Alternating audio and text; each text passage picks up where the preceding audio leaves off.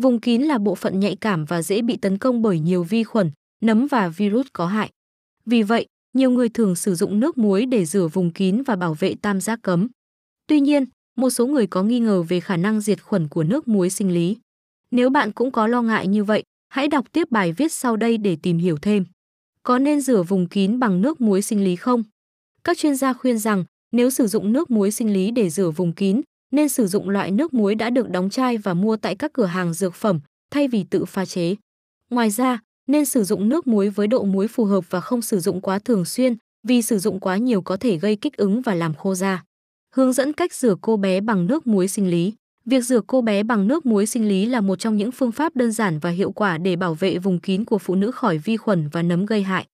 Tuy nhiên, để đảm bảo an toàn khi sử dụng phương pháp này, chị em cần lưu ý một số điểm sau đây. Bước 1, chuẩn bị nước muối sinh lý. Bước 2, rửa vùng kín. Bước 3, sấy khô vùng kín những ai không nên rửa vùng kín bằng nước muối.